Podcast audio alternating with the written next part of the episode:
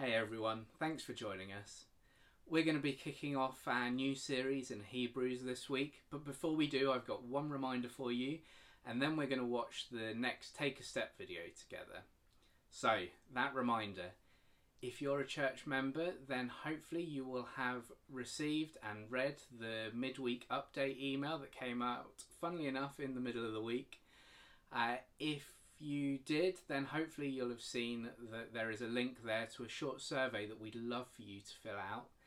Uh, if you haven't got the email or you haven't, uh, you don't think you've received it, then do go and check. And if not, get in touch, and we can make sure that you are signed up to that list and receiving those emails, as well as the link for uh, that survey. So you might remember a couple of weeks ago we had a Trailblazer takeover, and in that takeover, Callum was sharing the gospel using a tool called the Three Circles. Uh, this week's Take a Step has David Barham, who's going to take us through using that uh, three circle method to share the gospel with our friends and family. So let's watch that together before we uh, start our new sermon series.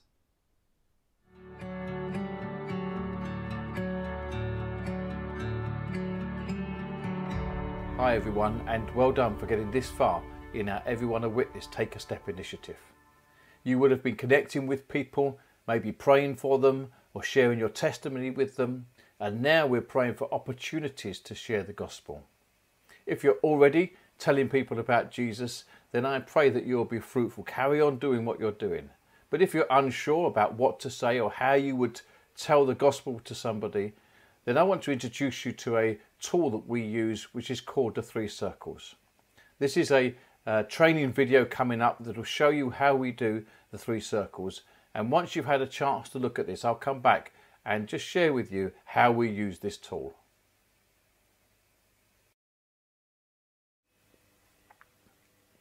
Can I share with you how I drew near to God?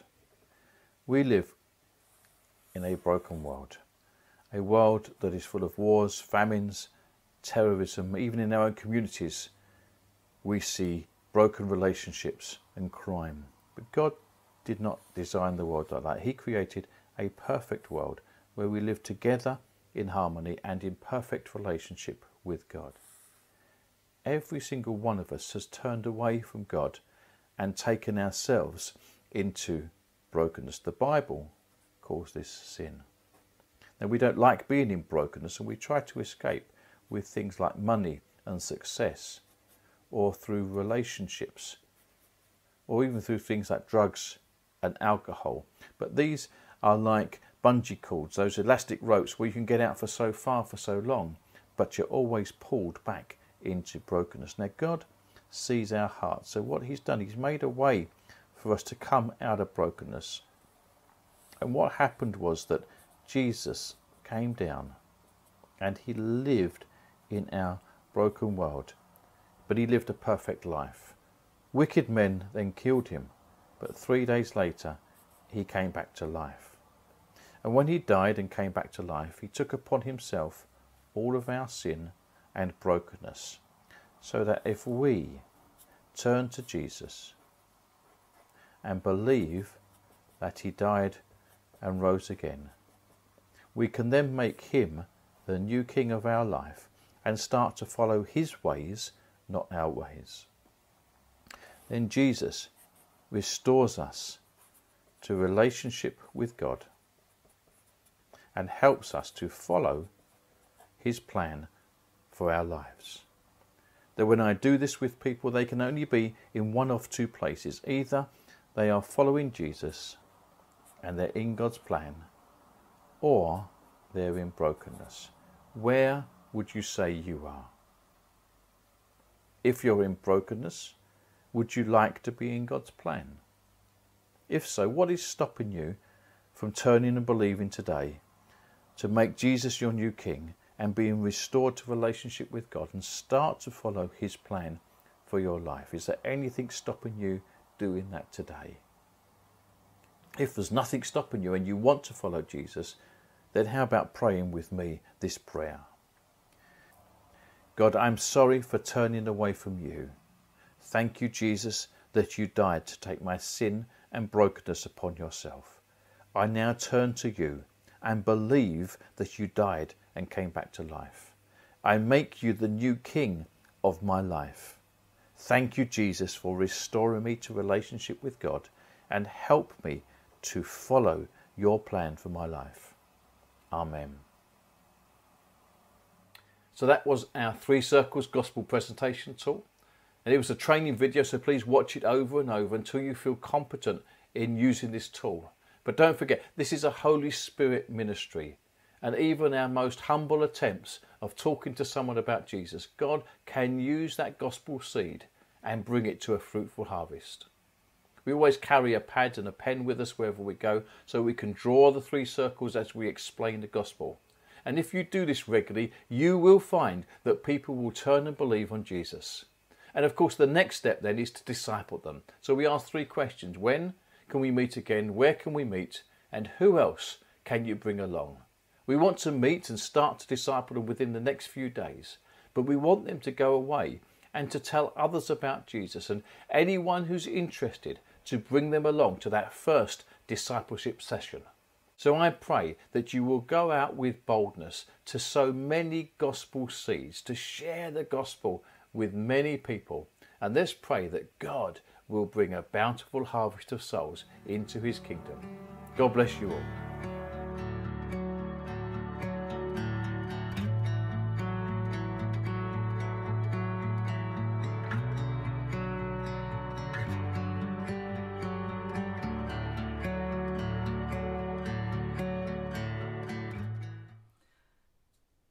Hope that was helpful for you. Uh, and do let us know if you get the opportunity to use use the three circles and if it helps you to share the gospel with anyone. We love to hear stories, and it's so encouraging to hear about what God's doing amongst our wider family and out in our, the community around us. So, it's nearly time uh, for our new sermon series in Hebrews, I just wanted to focus our eyes uh, on God and on Jesus before we do by just reading one verse from Psalm 102, verse 27, which is actually quoted in the first chapter of Hebrews. And it says, But you are the same, and your years have no end. How fantastic is it that we have a God whose years have no end. What a hope uh, that can give us. So, before I hand over to Steve Dunn, uh, I'm just going to pray for us now. Thank you, Lord Jesus, that you are the Lord with no end. Your years have no end.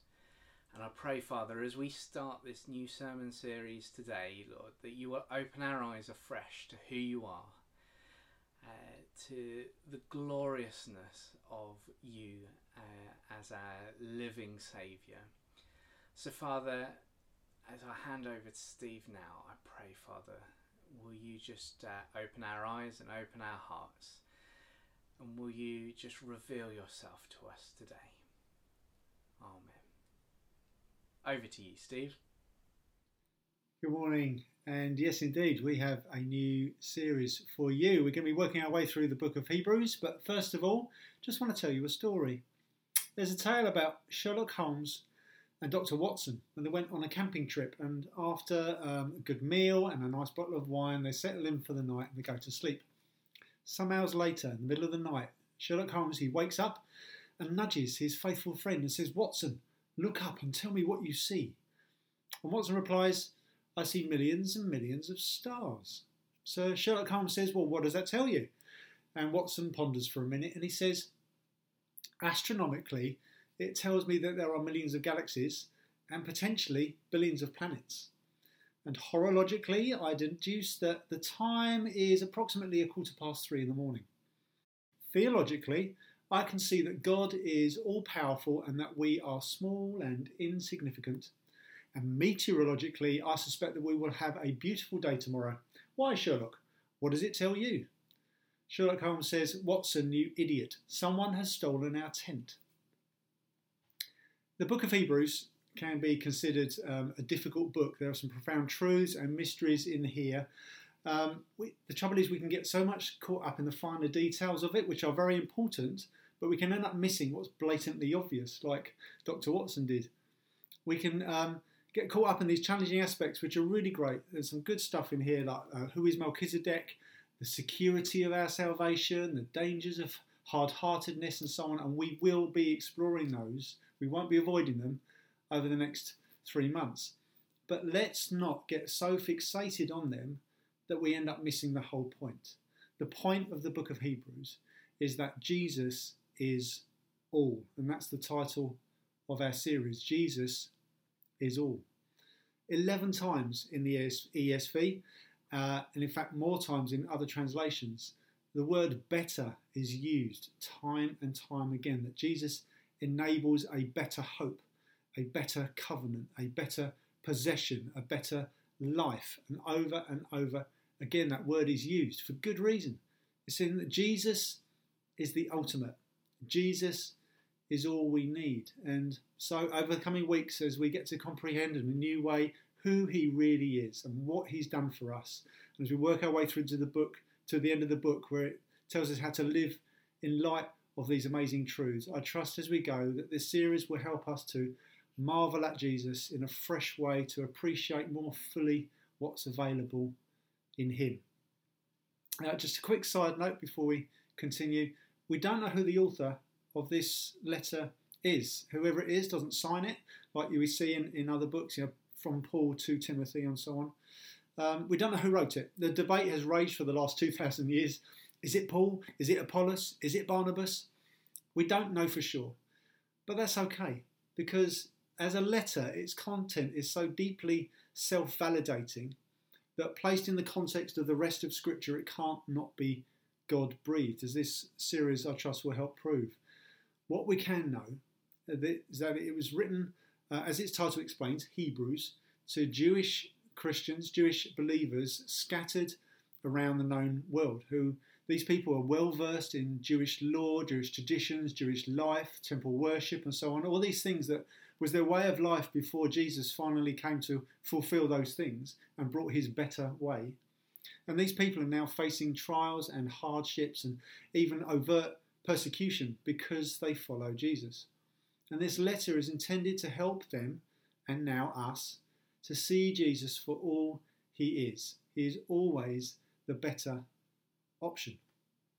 And so here we begin, right at the beginning, the first chapter. This letter starts with an immediate deep dive. It goes from 0 to 60 in less than two seconds into who Jesus is and how we can be sure of that. And it's saying that God's primary expression of his love and his mercy and his goodness and his rescue is through himself, come down to us. It's no coincidence that in John chapter 1 we come to know Jesus as the Word. Jesus is literally God out loud. You want to know God? Know Jesus. Do you want to see God? Look at Jesus. And so, here, before we commence through the rest of the book, between now and Christmas, we're going to explore uh, this a little, fur- a little further using this introduction here in this first chapter and a bit more. We're going to discover how, even then, Jesus is all. Don't miss the obvious. Jenny's just going to read to us. She's going to be reading the first chapter and then a little bit at the beginning of chapter 2. Long ago, at many times and in many ways, God spoke to our fathers by the prophets, but in these last days he has spoken to us by his Son, whom he appointed the heir of all things, through whom also he created the world. He is the radiance of the glory of God and the exact imprint of his nature, and he upholds the universe by the word of his power. After making purification for sins, he sat down at the right hand of the Majesty on high, having become as much superior to the angels as the name he has inherited is more excellent than theirs. For to which of the angels did God ever say, You are my son, today I have begotten you? Or again, I will be to him a father, and he shall be to me a son.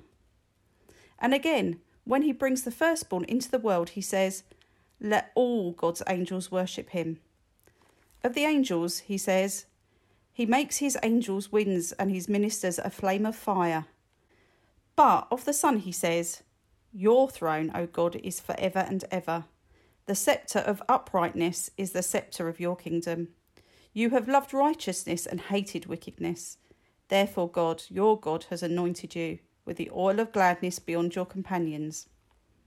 And you, Lord, laid the foundation of the earth in the beginning, and the heavens are the work of your hands.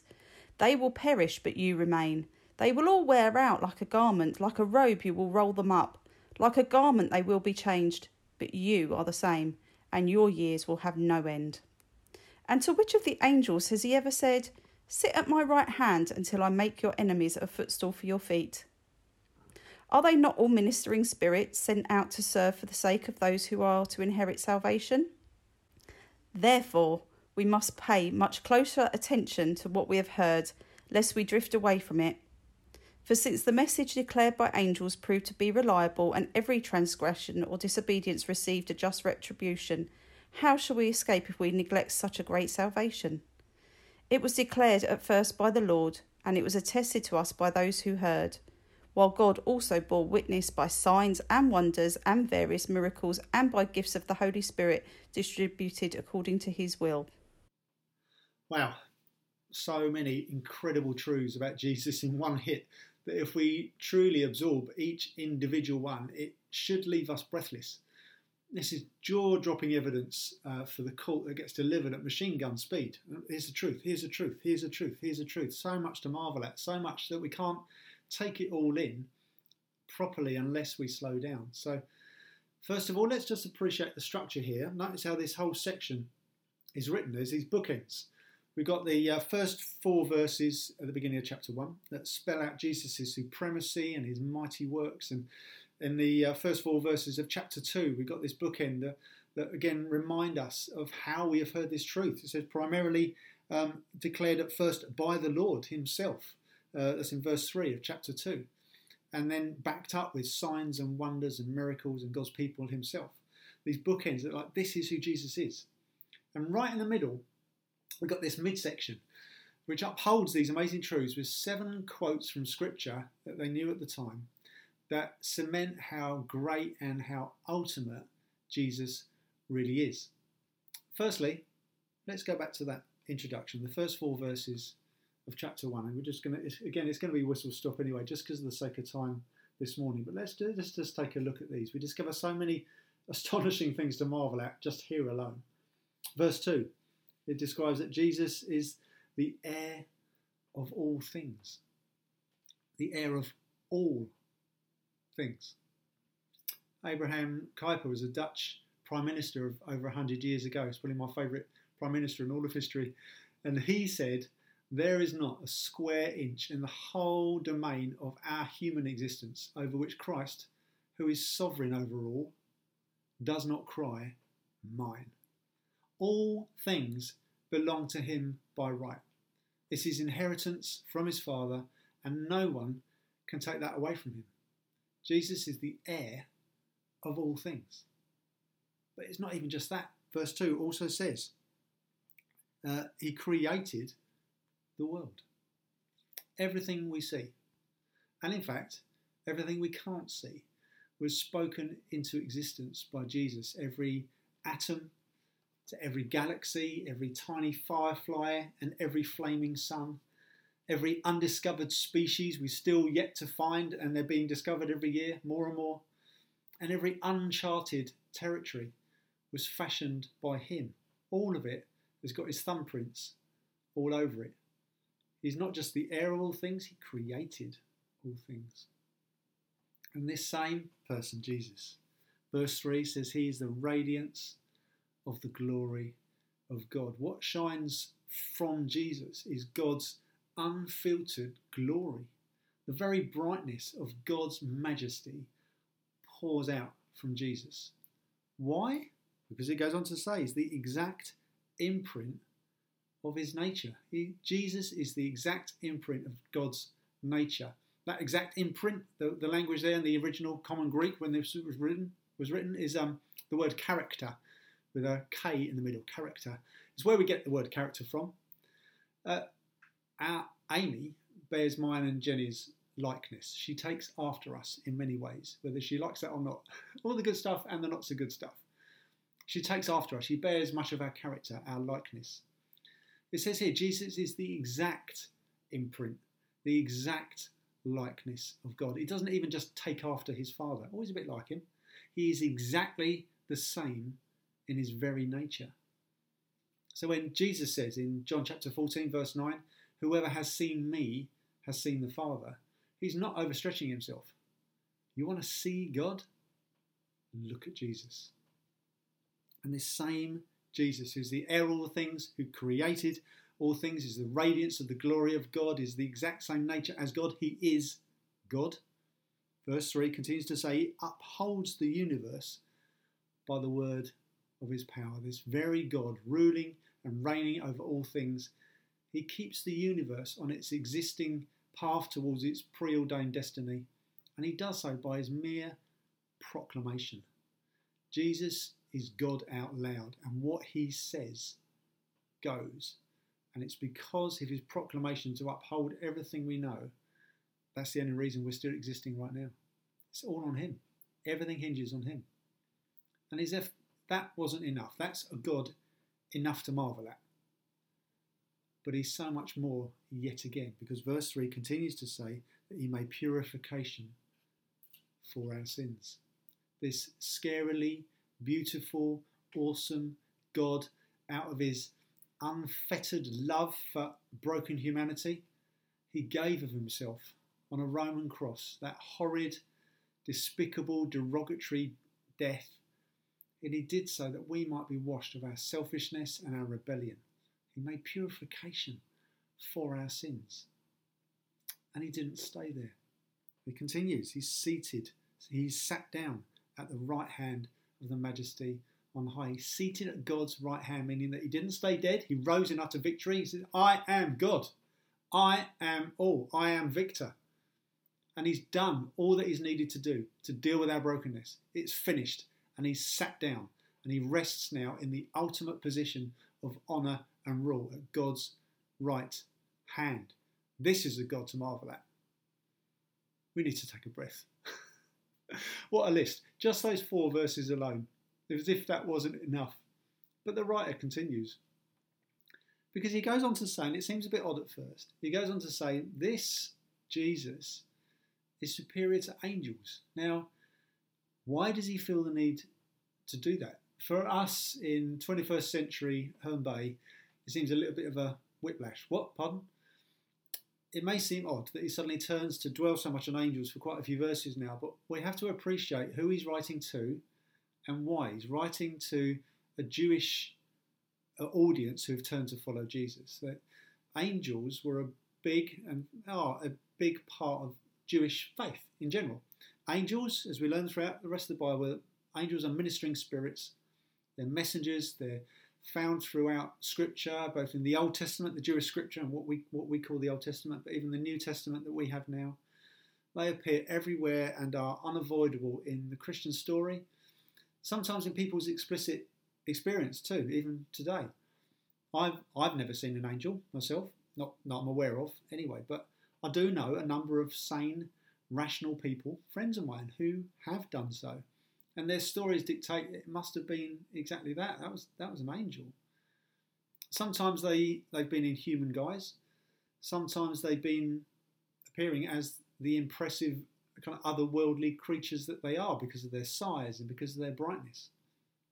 The author here is pressing home over the next few verses that these impressive creatures that understandably are attractive to our imagination and unfortunately, therefore, they t- they can veer towards being worshipped by mankind at times because of that. He's saying they are nothing compared to Jesus. They can't even compare. See, the writer to this Hebrew audience is eager for his his listeners, his readers, to not return to their old way of understanding, but to see that the Jewish way of worship was not an end to itself and all the facets that, that were wrapped up in that but he's pointing to a better way that would arrive, in fact, by then had arrived in Jesus. So he's superior to angels, he's superior to the law, he's superior to the temple worship that we'll be hearing about later on. It's in the same way that, you know, a young child can be so enamoured by the wrapping paper or the box that a wonderful gift comes in at Christmas. In the same way, we can get transfixed by the, the stuff and the oddities and the mysteries and the wow moments and completely miss the point, like Dr. Watson did with that missing tent. Never forget, Jesus is the better way. Jesus is the better one. Jesus is all. So here, the writer works through a list of scriptures that they had available at the time, again, what we call the Old Testament, to show how very different Jesus is yet again, how, how holy other he is. All of which he, he does to ram home what we've already been confronted with in that grand opening. As if those first four verses weren't enough, he rams those truths home with uh, other from another angle, if you like. So in verse five, he, he points out Jesus' sonship. Angels aren't, aren't God's son. Only Jesus has claimed to be the very Son of God. Remember, he's God's exact imprint. He's the, he's the exact nature of God. And being Son also points to him being the heir of all things. It's ramming home those two truths already. God, Son, is Jesus, no one else. There's his sonship there in verse 5. And then in verses 6 and 7, we see that Jesus is the one that's worshipped and the only one that should be. Angels, remember, are ministering spirits. They're not to be worshipped themselves, as unfortunately some people do. That would be like falling to our knees um, before one of the Queen's lords in waiting. It's completely missing the point. That's not the one who should be getting the honour in that context. And the same here. Why would you worship an angel when you've got Jesus, who's far above and beyond? Jesus is the one who is truly worshipped and should be in the first place.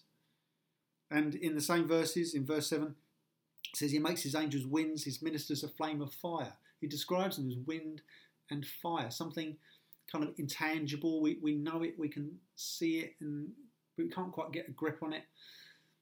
He's saying, remember, Jesus arrived on earth in the flesh in order to make purification for our sins. He is a God who goes above and beyond. He's not just something ethereal, He's a God who physically entered our time and space to deal with our brokenness. This is Jesus. Look at Jesus. And he carries on, verses 8 and 9. He talks about Jesus' rule and his reign. He talks about his scepter of uprightness, which is the scepter of his kingdom. A scepter is a, it's a symbol of sovereignty, basically. No one else in Scripture gets to wield this one. Whether angel or human, no other being, this scepter of uprightness is unyieldingly Jesus. Jesus is, it belongs to him and no one else. And then in verse 10, carries on, another ram home of these truths, talks about Jesus' creative power. You, Lord, laid the foundation of the earth in the beginning. No angel did that. Remember, every atom was lovingly handcrafted into being by him. Anything we can see and touch and hear and taste and smell, and all the bits we're still missing and can't see and taste and touch and hear and smell. All these things are here because of him, through him and for him.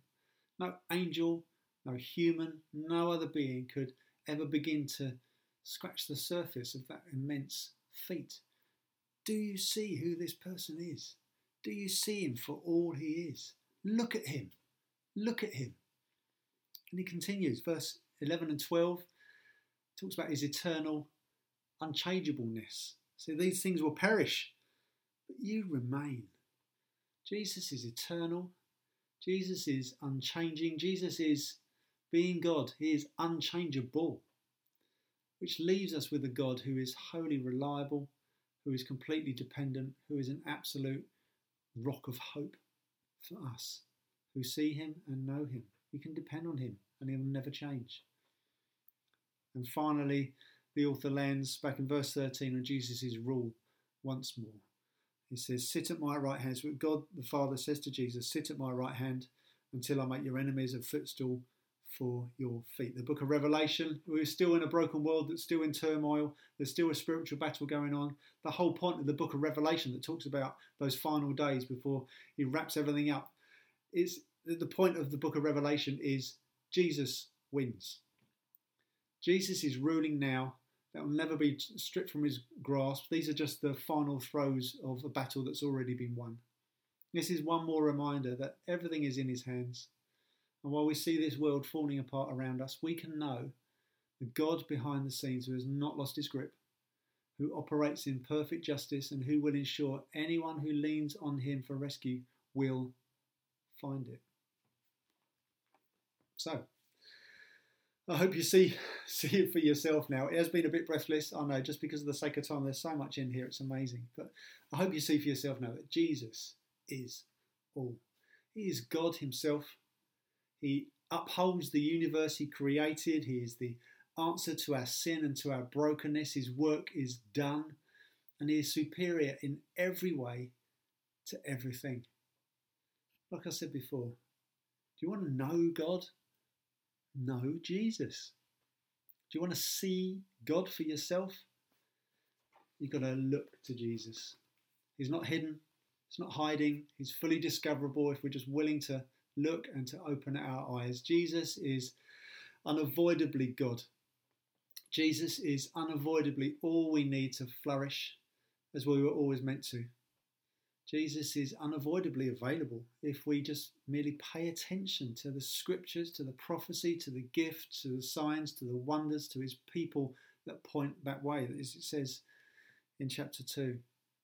And so, right at the beginning of chapter 2, verse 1, there, the author is saying, Because of all that, everything I've just rammed home with you, everything I've been beating you around the head with, that therefore is the word he uses. Therefore, we must pay much closer attention to what we have heard.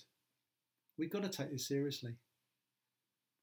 If you don't know Jesus, if you don't know him, all these clues to his existence and his character, they are a wake up call to who he is. If you want to know God, know Jesus. If you want to see God, look at Jesus. Pick up the Bible and discover him for yourself. If you've got any questions, please ping them our way. We'd love to help and talk things through with you. We'd love to work it out with you. Let's do it together. If you are a believer, if you do know Jesus, then all the signs, wonders, verse 4, various miracles, and the gifts of the Holy Spirit, eh, those are the things we've been dwelling on just more recently in our previous sermon series, haven't we? All these things that follow Jesus' arrival are not for their own sake. Let us not allow even those to become the focus. The point of them is to be a witness to Jesus as everything.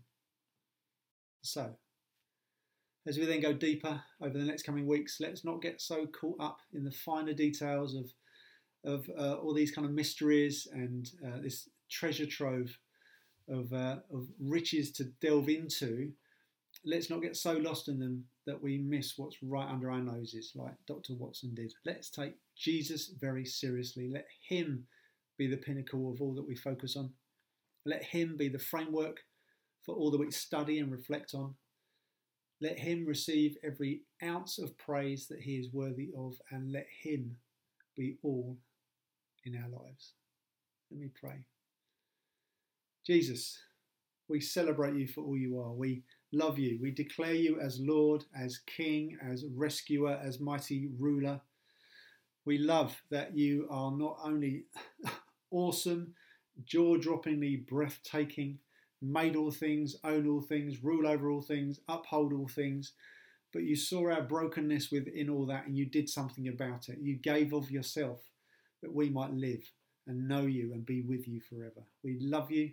We celebrate you. We're, we're looking forward to what's coming in the next few weeks as we go deeper into this into this book and get to know you even more. We ask by Holy Spirit, will you help us to do so?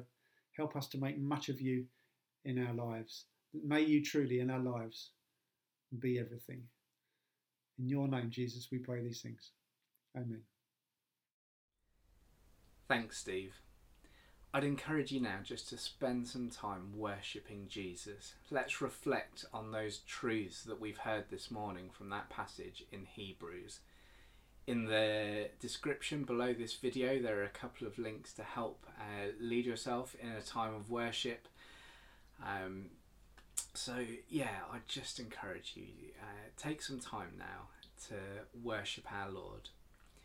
If you have any questions, if this is your first time with us, um, if you don't yet know Jesus and this morning has thrown up some questions that you want some help uh, working through or someone to ask, then uh, right at the end there's going to be a some details for you to be able to get in touch with us, and we'd love to hear from you. So that just leaves me to say have a great week, um, and we'll see you all again soon. Bye bye.